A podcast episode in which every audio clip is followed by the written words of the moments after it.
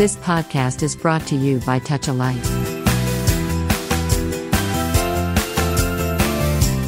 Touch life తాల్ radio శ్రోతలందరికీ హృదయపూర్వక స్వాగతం. నేను వారాలనంద్ సాహితీ స్రవంతి కార్యక్రమానికి శ్రోతలందరినీ హృదయపూర్వకంగా స్వాగతిస్తున్నాను. సాహితీ స్రవంతి కార్యక్రమంలో భాగంగా మనం గత కొంతకాలంగా దేశవ్యాప్తంగా ఉన్న వివిధ భాషల్లో గొప్పగా రాసి అద్భుతమైనటువంటి సాహిత్య సృజనకారులుగా నిలబడ్డ అనేక మంది కవుల గురించి రచయితల గురించి మాట్లాడుకుంటూ ఉన్నాం. సాహితీ స్రవంతి కార్యక్రమంలో భాగంగా మనం ఈ సుప్రసిద్ధ కవులు రచయితలే కాకుండా కొంతమంది కళాకారులు ఫిల్మ్ మేకర్స్ గురించి కూడా నా భావాన్ని పంచుకోవాలనుకుంటున్నాను. ఎందుకంటే సినిమా సాహిత్యాలు రెండు నాకు రెండు కళ్ళు. సినిమాను సాహిత్యాన్ని రెండుగా వేరువేరుగా నేను ఎప్పుడు చూడలేదు. సినిమా కూడా it is a visual writing ఒక దృశ్య రచన అని అనుకుంటూ ఉన్నాను. అట్లా సాహిత్యంలో భాగంగానే సినిమాను కూడా అంటే అర్థవంతమైన సినిమాని కళాత్మకమైన సినిమాని కొంత భావనాత్మకమైన సినిమాని మనం సృజనాత్మకమైన సినిమాగానే గమనిస్తాం. ఒక ఆర్టిస్టిక్ సినిమాగా ప్రపంచవ్యాప్తంగా గమనిస్తూ ఉన్నారు. అట్లా ఒక ఉరవడిని ఒక సాహిత్యానికి ఒక ఉరవడిని సాహిత్యం నుంచి సినిమాలో ఒక ఉరవడిని రెండు పరస్పర ఆధారితాలైనటువంటి ఈ రెండు కళారూపాలకు సంబంధించి అద్భుతమైన ఫలితాలు సాధించిన అద్భుతమైన సృజన చేసిన వాళ్ళందరి గురించి మనం మాట్లాడుకుంటూ ఉన్నప్పుడు ఒక వారం సాహిత్యాన్ని గురించి ఇంకో వారం సినిమాకు సంబంధించిన విషయాలు మాట్లాడితే ఎట్లా ఉంటుందని ఆలోచిస్తూ ఇవాళ నేను ఆ ప్రయత్నం మొదలుపెట్టాను. ఇవాళ కార్యక్రమంలో భాగంగా నేను ఒక ప్యారడల్ ఫిల్మ్ మేకర్ ఒక సమాంతర సినిమా దర్శకుడు గురించి నాలుగు మాటలు మీతో మాట్లాడతాను. ఆయన కేవలం దర్శకుడే కాదు స్క్రిప్ట్ రచయిత నిర్మాత ఒక సమాజం పట్ల ఒక అద్భుతమైనటువంటి బాధ్యతతో కూడినటువంటి కళాకారుడు ఆయన సయీద్ అఖ్తర్ మీర్షా. ఎందుకు ఇవాళ మనం ఆయన గురించి మాట్లాడుకోవాలి? ఎందుకంటే సినిమా ప్రపంచంలో అనేక మంది దర్శకులు ఉన్నప్పుడు ఇవాళ మనం మీర్జా గురించి నేను మీతో ఎందుకు ప్రస్తావిస్తున్నానంటే ఇవాళ ఒక సందర్భాన్ని ప్రస్తావించుకొని సందర్భాన్ని పురస్కరించుకొని సయీద్ అఖ్తర్ మీర్జా గురించి నాలుగు మాటలు మీతో మాట్లాడదాం అనుకుంటున్నాను. కేరళలో ఒక ఫిల్మ్ అండ్ టెలివిజన్ ఇన్స్టిట్యూట్ ఉంది. ఆ ఫిల్మ్ అండ్ టెలివిజన్ ఇన్స్టిట్యూట్కి ఇటీవలే సయీద్ అఖ్తర్ మీర్జా చైర్మన్గా నియమితులయ్యారు. కేరళలోని కొట్టాయంలో ఉన్నటువంటి K R Narayanan national institute of visual science and arts అన్న సంస్థ సినీ రచయితల్ని సినీ కళాకారుని సినీ టెక్నీషియన్స్ని ట్రైన్ చేస్తుంది శిక్షణ ఇస్తుంది. ఎట్లా అయితే పూనాలో ఫిల్మ్ అండ్ టెలివిజన్ ఇన్స్టిట్యూట్ ఉందో కలకత్తాలో Satyajit Ray film and TV institute ఉందో ఆ రెండు సంస్థలు కేంద్ర ప్రభుత్వ సహకారంలో పనిచేస్తుంటే కేరళ కొట్టాయంలో ఉన్నటువంటి K R Narayanan national institute of visual science and arts. ఇది కేరళ ప్రభుత్వం నిర్వహిస్తున్న సంస్థ. ఈ సంస్థకి ఇటీవలి దాకా ప్రపంచవ్యాప్తంగా గొప్ప పేరున్నటువంటి కళాత్మకమైన దర్శకుడు అదూర్ గోపాలకృష్ణన్ చైర్మన్గా వ్యవహరించారు. ఇటీవలే మొన్ననే సయీద్ అఖ్తర్ మీర్జా చైర్మన్గా ఈ సంస్థకి నియమితుడయ్యాడు. అంటే అంతకుముందు film and television institute of పూనాకి చైర్మన్గా ఉన్నటువంటి సయీద్ అఖ్తర్ మీర్జా. ఇప్పుడు కొట్టాయంలోని national institute of visual science and arts సంస్థకి అధినేతగా చేరిపోయారు. అంటే ఆయన నిబద్ధత ఆయన కళ పట్ల సినిమా పట్ల సమాజం పట్ల ఉన్నటువంటి ఒక అద్భుతమైనటువంటి ఇష్టం ప్రేమ వాటన్నిటి ఆధారంగానే అదూర్ గోపాలకృష్ణ చైర్మన్గా ఉండి విరమించినటువంటి ఆ పదవికి సయీద్ అఖ్తర్ మీర్జాని కేరళ ప్రభుత్వం ఎంపిక చేసి నియమించింది. సయీద్ అఖ్తర్ మీర్జా గురించి మనం మాట్లాడుకుంటున్నప్పుడు మనం ప్యారలల్ సినిమా గురించి కూడా కొంత మాట్లాడుకోవాలి. అంటే సమాంతర సినిమా. ఈ సమాంతర సినిమా అంటే ఏంటి? సమాంతర సినిమా అనేది దాన్ని ఎట్లా అర్థం చేసుకుంటాం? నిజానికి దృశ్య శ్రవణ మాధ్యమాల్ని తనలో ఇమిడ్చుకుని గత శతాబ్దపు అద్భుతంగా రూపొందిన సినిమా సర్వకళా సంమిశ్రితమై వందేళ్ళకు పైగా విశ్వవ్యాప్తంగా విరాజిల్లుతోంది. శాస్త్ర సాంకేతిక పరిణామము నవ్య సాంకేతిక పరిశోధనల్లోంచి కళారూపంగా జనించిన సినిమా అన్ని కళల్లాగే స్వీయ కళాత్మకమైన భావాల్ని సంతరించుకుంది. సామాజిక పరిశీలనే ప్రధాన లక్షణంగా ఎదిగిన సినిమా జీవన వాస్తవాల్ని ఆవిష్కరిస్తుంది. అంతేకాదు మనిషి చేతన అంతశ్చేతనలోని అంశాల్ని కూడా వ్యక్తీకరించే స్థాయి సినిమాకుంది. వివిధ కాలాల్లోని సంక్లిష్ట సామాజిక సమస్యల్ని సాహిత్యం సంగీతం చిత్రలేఖనం లాంటి కళలు బాగా ఆవిష్కరించాయి. ఆ రీతిలోనే వర్తమాన కాలంలో ఆ బాధ్యతల్ని నిర్వహించగల ప్రతిభావంతమైన మాధ్యమంగా సినిమా వెలుగొందుతున్నది ఆ సినిమా ప్రధానంగా భావుకుడైన దర్శకుడి దృక్కోణంలోంచి చిత్రీకరించబడి ఆర్తిగా ప్రేక్షకుడి అంతరంగాన్ని ఉద్వేగాన్ని తడుముతుంది. అలాంటి ప్రభావ శక్తి కలిగినటువంటి సినిమా రంగం మన దేశంలో అనేక దశాబ్దాలుగా సుదీర్ఘమైన సంఘర్షణకు లోనైంది. సినిమా ఇవాళ పంతొమ్మిది వందల యాభైల తర్వాతనే రెండు పాయలుగా విభజింపబడింది. ఒకటి ప్రధాన స్రవంతి సినిమా రెండవది దానికి సమాంతరంగా వచ్చినటువంటి కళాత్మకమైన సినిమా. ఈ ప్రధాన స్రవంతి సినిమా విజయాలు ఆర్థిక విజయాలు గ్లామర్ వాటి మీద ప్రధానంగా ఆధారపడి నడిస్తే దానికి సమాంతరంగా ఉన్నటువంటి ప్యారలల్ సినిమా కళకి మనిషి జీవితానికి ఆ జీవితాన్ని కళాత్మకంగా ఆవిష్కరించడానికి ఆ మనిషి లోపల ఉన్నటువంటి సమాజం లోపల ఉన్నటువంటి సంఘర్షణల్ని ఎత్తి చూపడానికి అది ఒక కళాత్మకమైన భావన ద్వారా చూపడానికి రూపొందింది ప్యారలల్ సినిమా. మనందరికీ తెలుసు ప్రధానంగా ఈ ప్యారలల్ సినిమాని బెంగాల్లో సత్యజిత్ రే ఋత్విక్ ఘటక్ మృణాల్ సేన్ లాంటి వాళ్ళు ప్రారంభం చేస్తే కేరళకు వచ్చేసరికల్లా అదూర్ గోపాలకృష్ణన్ అరవిందన్ ఇట్లా అనేక మంది దర్శకులు వచ్చారు. ఆ క్రమం అంతా మనం వరుసగా ఒక్కొక్కరి గురించి మళ్ళీ మళ్ళీ మాట్లాడుకుందాం. ఇవాళ నేను కేరళ కొట్టాయంలో ఉన్నటువంటి K R Narayanan national institute of visual సైన్సెస్కి చైర్మన్గా నియమితులైనటువంటి సయీద్ అఖ్తర్ మీర్జా గురించి నాలుగు మాటలు మాట్లాడతాను. ఆయన ఎక్కడ మొదలయ్యాడు? ఆయన జీవితం ఎక్కడ మొదలైంది? ఆయన తీసిన సినిమాలు ఏమిటి ఆయన తీసిన సినిమాల్లో ఒక సినిమా గురించి నేను వివరంగా మీతో పంచుకుంటాను. సయీద్ అఖ్తర్ మీర్జా వర్తమాన భారతదేశంలోని నెలకొని ఉన్న సామాజిక రాజకీయ ఆర్థిక మత విచ్ఛిన్నకర పరిస్థితుల విషయంలో తెరపై చేసిన ప్రభావవంతమైన వ్యాఖ్య విమర్శ సయ్యద్ అఖ్తర్ మీర్జా.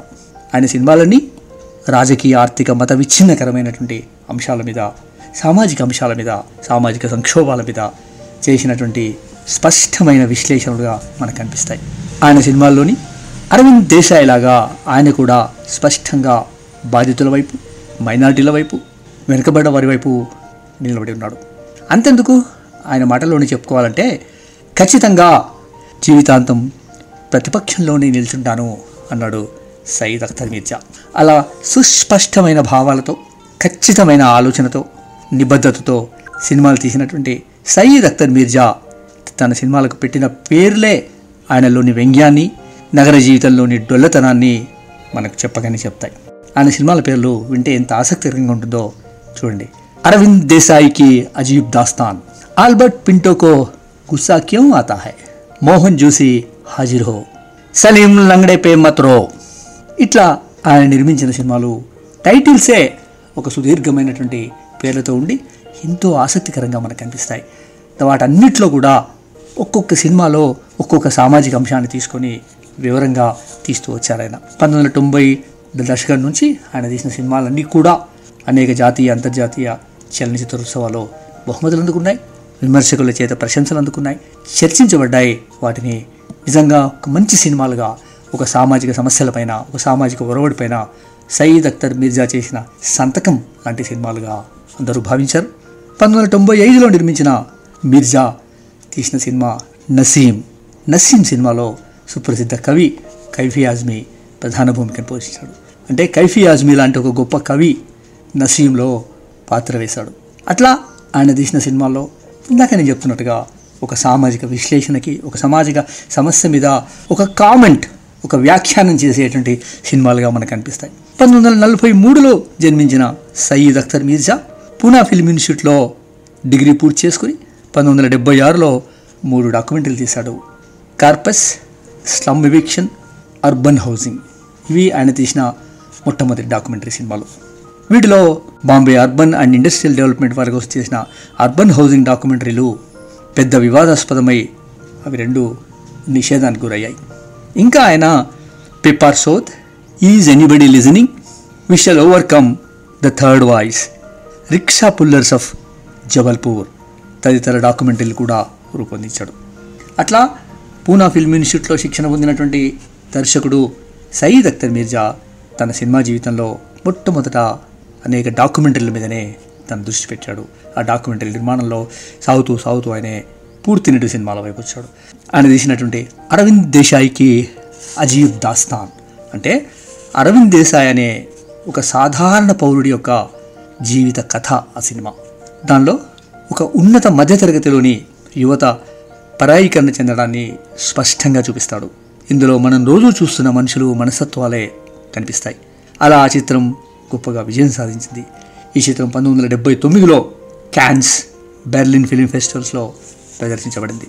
పంతొమ్మిది వందల ఎనభైలో వచ్చిన ఆయన రెండవ సినిమా ఆల్బర్ట్ పింటోకో గుస్సా క్యోం ఆతా హై ఆల్బర్ట్ పింటో అనే ఒక మనిషికి కోపం ఎందుకు వస్తుంది? ఇది ఆ సినిమా పేరు. ఆల్బర్ట్ పింటోకో గుస్సా క్యూ ఆతా హై. ఈ సినిమాలో ఆల్బర్ట్ పింటోకి కోపం వచ్చిన కారణం అప్పటి నుంచి ఇప్పటిదాకా ఆ కారణం అదే రీతిలో ఉంది. ఆ కారణంలో మార్పు లేదు. కోపంలో మార్పు ఉంది.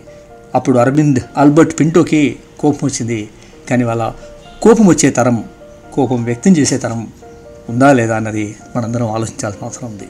మనం సర్దుకుపోయే క్రమంలో కనిపిస్తున్నాం కానీ ఆల్బర్ట్ పింటోకో గుస్సా క్యోం ఆతా హై అనే సినిమాలో ఆయనకి ఎందుకు కోపం వచ్చింది? ఆ కోపం వచ్చిన సామాజిక సందర్భం ఏమిటి?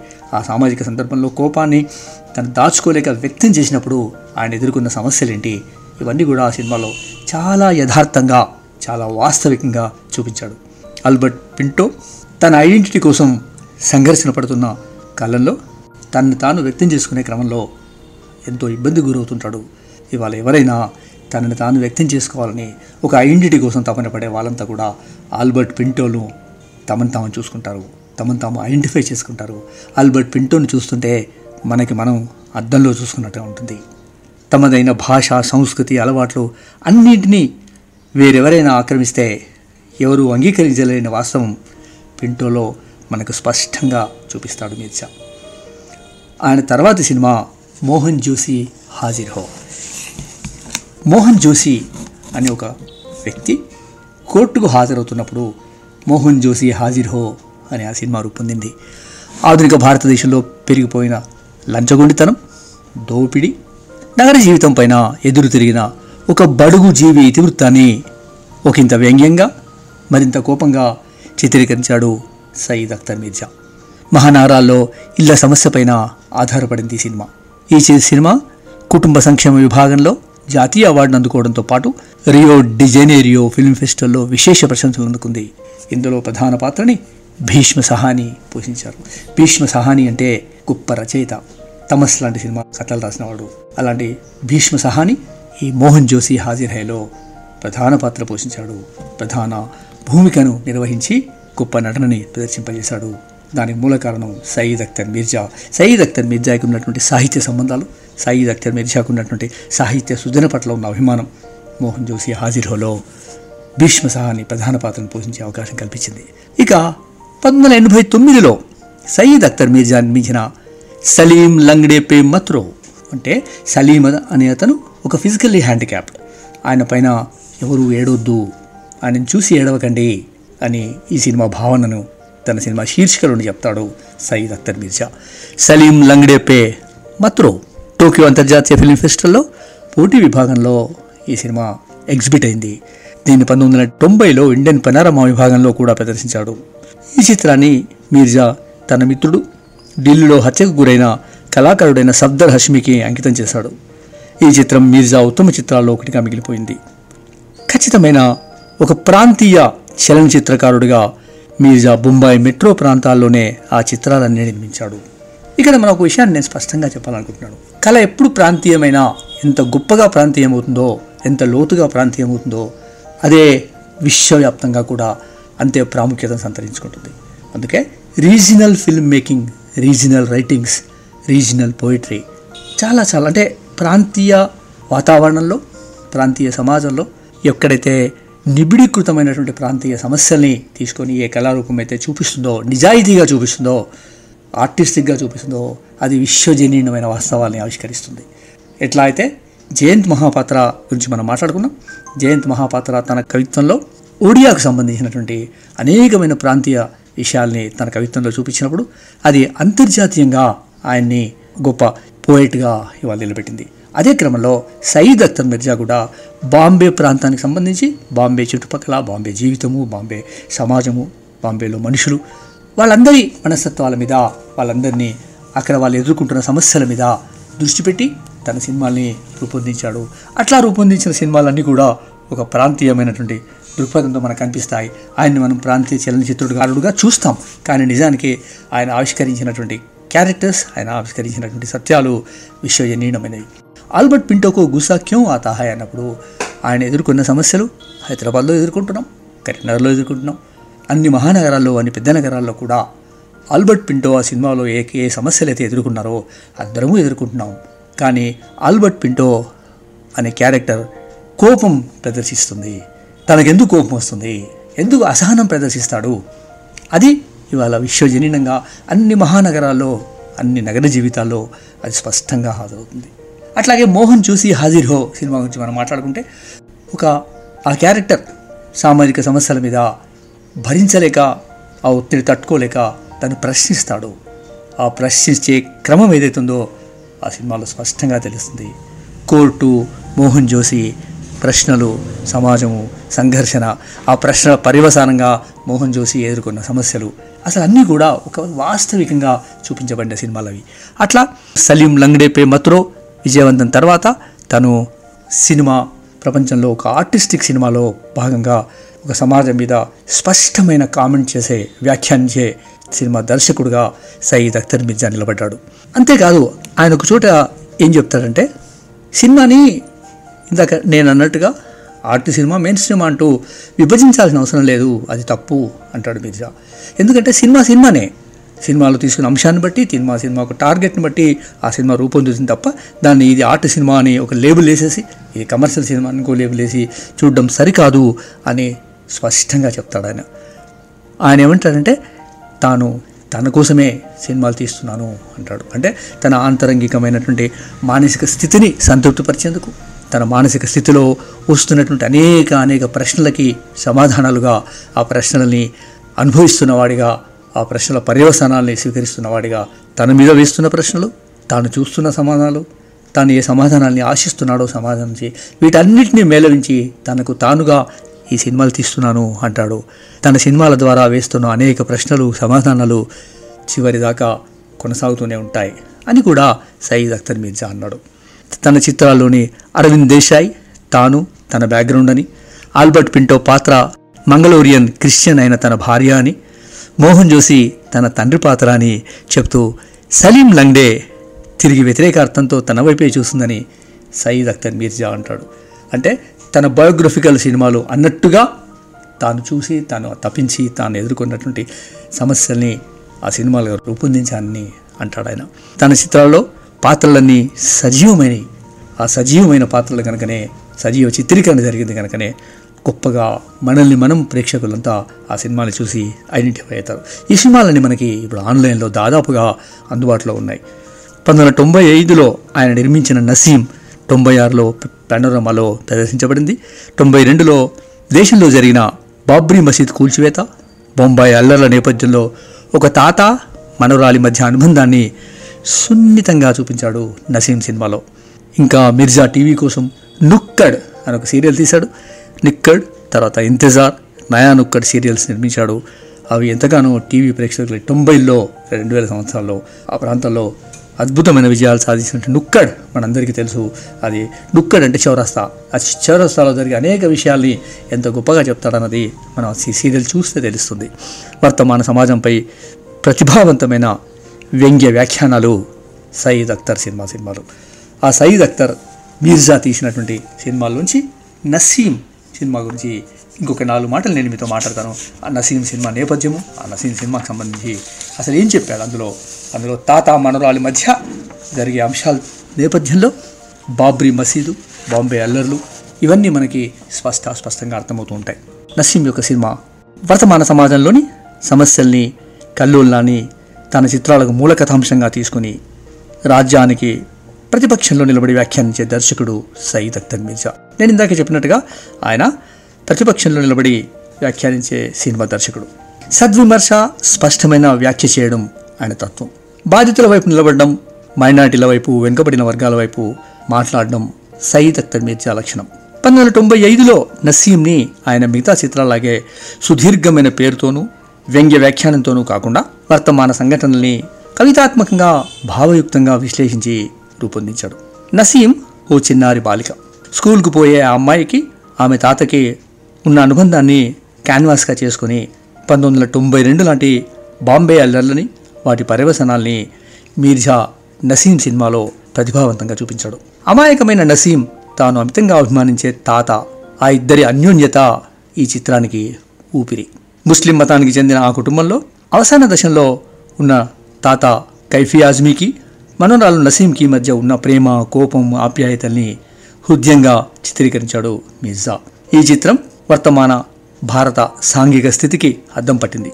ఆందోళనకరమైన స్థితిని శక్తివంతంగా చూపించింది. ముఖ్యంగా నసీం పాత్రను బేస్ చేసుకుని దర్శకుడు చేసిన వ్యాఖ్యానం ప్రతిభావంతంగా ఉంటుంది. డిసెంబర్ ఆరు పంతొమ్మిది వందల తొంభై రెండున అయోధ్యలో పదహారవ శతాబ్దం కాలం నాటి మసీదును పెట్రేగిపోయిన దుండకులు అగంతకులు కూల్చేశారు. అయోధ్య రామజన్మస్థానమని రాముడు జన్మించిన స్థలంలో మసీదు నిర్మాణమైందని హైందవ వర్గాలు చేసిన ప్రచారం ఫలితంగా ఆ సంఘటన జరిగింది. అంతేకాదు అక్కడ రామాలయం కట్టి తీరాలన్న వాదన కూడా వాస్తవం దాల్చేందుకు కృషి జరుగుతూనే ఉంది. సరిగ్గా ఈ కూల్చివేత తరతరాలుగా భారతదేశంలో ఉన్న సహనం సహజీవనం భారతీయ సంస్కృతిలో ఉన్న విశాలత విజ్ఞతల్ని తుడిచిపెట్టింది. అప్పటిదాకా ఉన్న ఓ గొప్ప సహృద్భావ వాతావరణం డిసెంబర్ ఆరు తర్వాత చిన్న భిన్నమైంది అన్న మాటతో నసీం సినిమా మొదలవుతుంది. తాత అఖ్తర్ డెబ్బై ఐదేళ్ళ వయసులో పక్షవాతంతో బాధపడుతూ లేవలేని స్థితిలో ఉంటాడు. కానీ ఆయనలోని కవితాత్మక ధోరణి చాలా గొప్పది. కథ చెప్పడం చెప్పిన కథని వ్యంగ్యంగా మలిసి వ్యాఖ్యానించడం సయ్యద్ అఖ్తర్ మీర్జాకి వెనతో పెట్టిన విద్య. పదిహేను సంవత్సరాల నసీం స్కూల్కు పోయే అమ్మాయి. ఆమె చుట్టూ జరుగుతున్న సంఘటనలు అస్పష్టంగా మనకు అర్థమవుతూ ఉంటాయి. హింసాత్మక సంఘటనల వార్తలు నగరంలో పెరుగుతున్న టెన్షన్ తన కుటుంబంలోని తల్లి తండ్రి అన్న అన్న స్నేహితుల్లో పెరుగుతున్న అసహనం కోపం మొత్తంగా అతలాకుతలమైన స్థితిలో నసీంను గందరగోళపరుస్తుంటాయి. ఆ పరిస్థితిని తాత అఖ్తర్ తన మనోరాలు నసీంకు వివరిస్తూ ఉంటాడు. నసీం అంటే పొద్దుట వీచే చల్లని గాలి. ఆ పేరున్న నసీం లాగానే అందంగా ఉంటుందని ఆయన చెప్తాడు. ఆయన నసీంకు చెప్పే కథల్లో ఆహ్లాదకరమైన గతాన్ని వర్తమాన దుఃఖంలో కలిపి మలుపులు తిప్పి చెప్తూ ఉంటాడు. తన కథన చాతుర్యంతో చుట్టూ ఉన్న వాళ్ళందరినీ నవ్విస్తూ ఉంటాడు. ఏమైనా జరగని నవ్వడమే ముఖ్యం. ఎంతటి దుఃఖకరమైన బాధాకరమైన పరిస్థితుల్లోనైనా ధైర్యం కోల్పోకుండా సంయమనాన్ని పోగొట్టుకోకుండా ధైర్యంగా ఉండాలన్నది ఆయన భావన. గొప్ప భావుకతతో కూడిన ఆయన దృక్పథం మనవరాలు నసీంలో ప్రతిధ్వనిస్తూ ఉంటుంది. అమాయకంగా కనిపిస్తూ అనేక విషయాల్లో ఆసక్తిని ప్రదర్శిస్తూ తాతతో నసీం గొప్ప రిసీవర్గా ఉండి ఎదుగుతూ ఉంటుంది. డిసెంబర్ ఆరు పంతొమ్మిది వందల తొంభై రెండున అఖ్తర్ మరణిస్తాడు. సరిగ్గా బాబ్రీ మసీద్ కూలిన రోజున ఆయన మరణంతో గొప్ప కవితాత్మకత సంస్కారం సహనశీలత అంతరిస్తాయి. భారతీయతకు ప్రతిరూపమైన నసీం దుఃఖసాగరంలో మునిగిపోతుంది.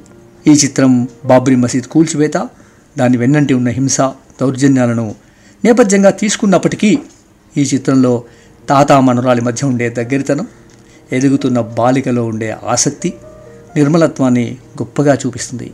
ఒక తాతకి ఒక మనవరాలికి ఉన్నటువంటి ఆ స్నేహం ప్రేమ ఆప్యాయత దగ్గరితనం ఆ ఇద్దరు తమని తాము ఒకరితో ఒకరు పంచుకునే ఆ అద్భుతమైన అనుబంధం.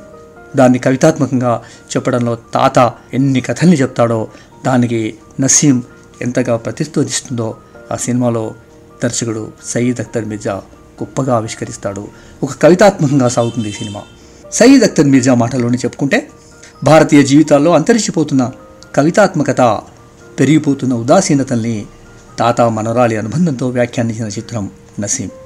మొత్తం మీద వర్తమాన భారతం పైన కవితాత్మకమైన వ్యాఖ్య నసీం.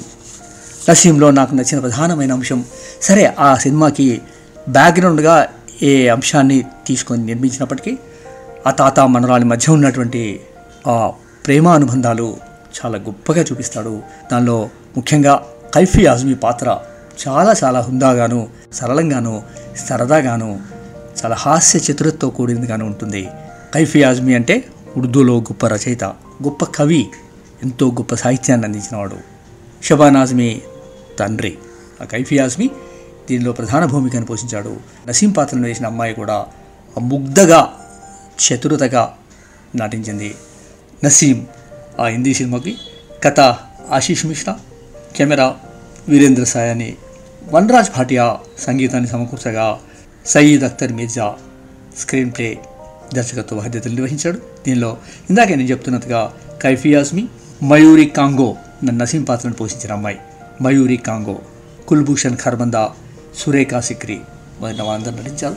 అట్లా సయీద్ అఖ్తర్ మీర్జా తీసిన సినిమాల్లో నాకు బాగా నచ్చిన సినిమా నసీం. అట్లాగే ఆయన తీసినటువంటి మోహన్ జోషి హాజిర్ హో ఆల్బర్ట్ పింటోకు గుస్సా క్యూ హోతా హై? సలీం లంగడే పే మత్రో ఈ సినిమాలన్నీ కూడా ఒక సామాజిక వ్యాఖ్యానాలు ఒక సమాజం మీద ఒక కోపంతో ఉన్న ఒక ప్రేమతో ఉన్న ఒక కళాత్మకమైనటువంటి మనిషి స్పందించే తీరు మనకు ఆ సినిమాలో స్పష్టంగా కనిపిస్తుంది. అన్ని సినిమాల్లో వ్యంగ్యం ప్రధానాంశంగా ఉంటుంది. కాగా నసీంలో ఒక కవితాత్మకమైనటువంటి జీవితం. నేను సాహిత్యాన్ని గురించి మాట్లాడుతున్నాను కనుక కవితాత్మకమైనటువంటి భావాలు తాత మనరాల మధ్య ఉండేటువంటి ఒక గొప్ప అనుభూతిని మనం సినిమా చూస్తే తెలుస్తుంది. ఇట్లా సయీద్ అఖ్తర్ మీర్జా గురించి ఈ నాలుగు మాటలు మీతో మాట్లాడే అవకాశం కలిగినందుకు చాలా సంతోషంగా ఉంది. ఇవాళ సయీద్ అఖ్తర్ మీర్జా కుట్టయాంలోని ఫిల్మ్ ఇన్స్టిట్యూట్కి చైర్మన్గా నియమితులై అక్కడ జాయిన్ అయి ఉన్నారు. ఆయనే ఆ ఇన్స్టిట్యూట్ను మరింతగా గొప్పగా రూపొందిస్తాడని ఆ ఇన్స్టిట్యూట్ నుంచి మరింతమంది గొప్ప దర్శకులు రచయితలు సినీ కళాకారులు ఎదిగి వస్తారని ఆశిస్తూ ఈ అవకాశం ఇచ్చిన తాల్ రేడియోకి టచ్ లైఫ్ వారికి ధన్యవాదాలు తెలియజేసుకుంటూ ఎంతసేపు సయీద్ అఖ్తర్ మిర్జా గురించి అట్లాగే నసీం సినిమా గురించి నేను చెప్పగా ఓపిక్గా ఉన్న మీ అందరికీ ధన్యవాదాలు తెలియజేసుకుంటూ ఇట్లాగే ఒక వారం సినిమా ప్రముఖుడు ఇంకొక వారం సాహిత్య ప్రముఖుడు గురించి మనం ఈ సాహిత్య స్రవంతిలో కొనసాగిద్దాం. సాహిత్యం లేకుండా సినిమా లేదు.